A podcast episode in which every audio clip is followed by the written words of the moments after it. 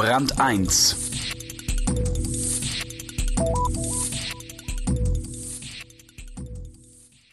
Bleiben wir noch beim Existenzminimum und den Chancen, die es bietet. So zumindest können es einige der noch nicht komplett Entmutigten sehen. Die, die sich nicht zu den neu entdeckten Unterschichtlern, Bildungsbenachteiligten und Verwahrlosten, also zum Prekariat zählen wollen.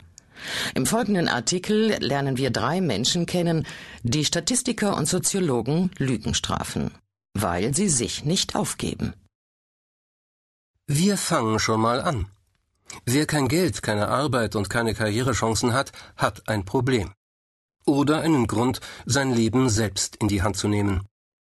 Ein Text von Peter Laudenbach. Du hast keine Chance, aber nutze sie. Herbert Achternbusch. Chaos bietet eine große Chance zur Selbstorganisation. Niklas Luhmann. Andreas Wolf ist 45 Jahre alt. Rein statistisch hatte er kaum noch Chancen, einen halbwegs erträglichen Arbeitsplatz zu finden. Er war vier Jahre arbeitslos, lebt in einem trostlosen Stadtteil, hat Rheuma und die Berufsausbildung, die er irgendwann einmal gemacht hat, ist praktisch wertlos. Wolf ist gelernter Schriftsetzer. Vor der Wende war er Redakteur bei der DDR-Zeitung Bauernecho.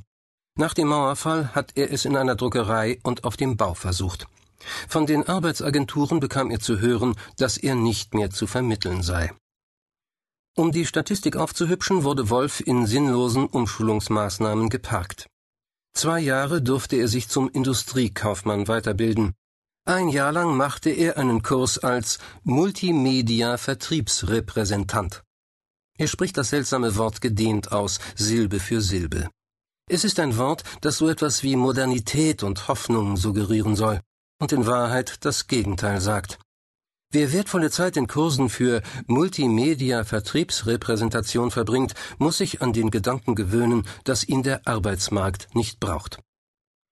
Spätestens nach diesem Kurs war Wolf bei den acht Prozent der Deutschen angekommen, denen eine Studie der Friedrich-Ebert-Stiftung bescheinigt, zur chancenlosen Unterschicht zu gehören. Soziologen nennen das Exklusion, sozialer Ausschluss. Wer unter heutigen Bedingungen ausgeschlossen wird, dem erscheint es, als sei es für immer, sagt der Soziologe Sigmund Baumann. Der Moment der äußersten Armut, des völligen Ausschlusses ist auch der Moment der Apathie, sagt sein Kollege Ralf Dahrendorf. Wolfs Glück ist es, dass er sich nicht an die Statistik und die Theorien der Soziologen gehalten hat. Arbeit ist Hoffnung, die Idee der Treibstoff, Durchhaltevermögen die Basis für alles.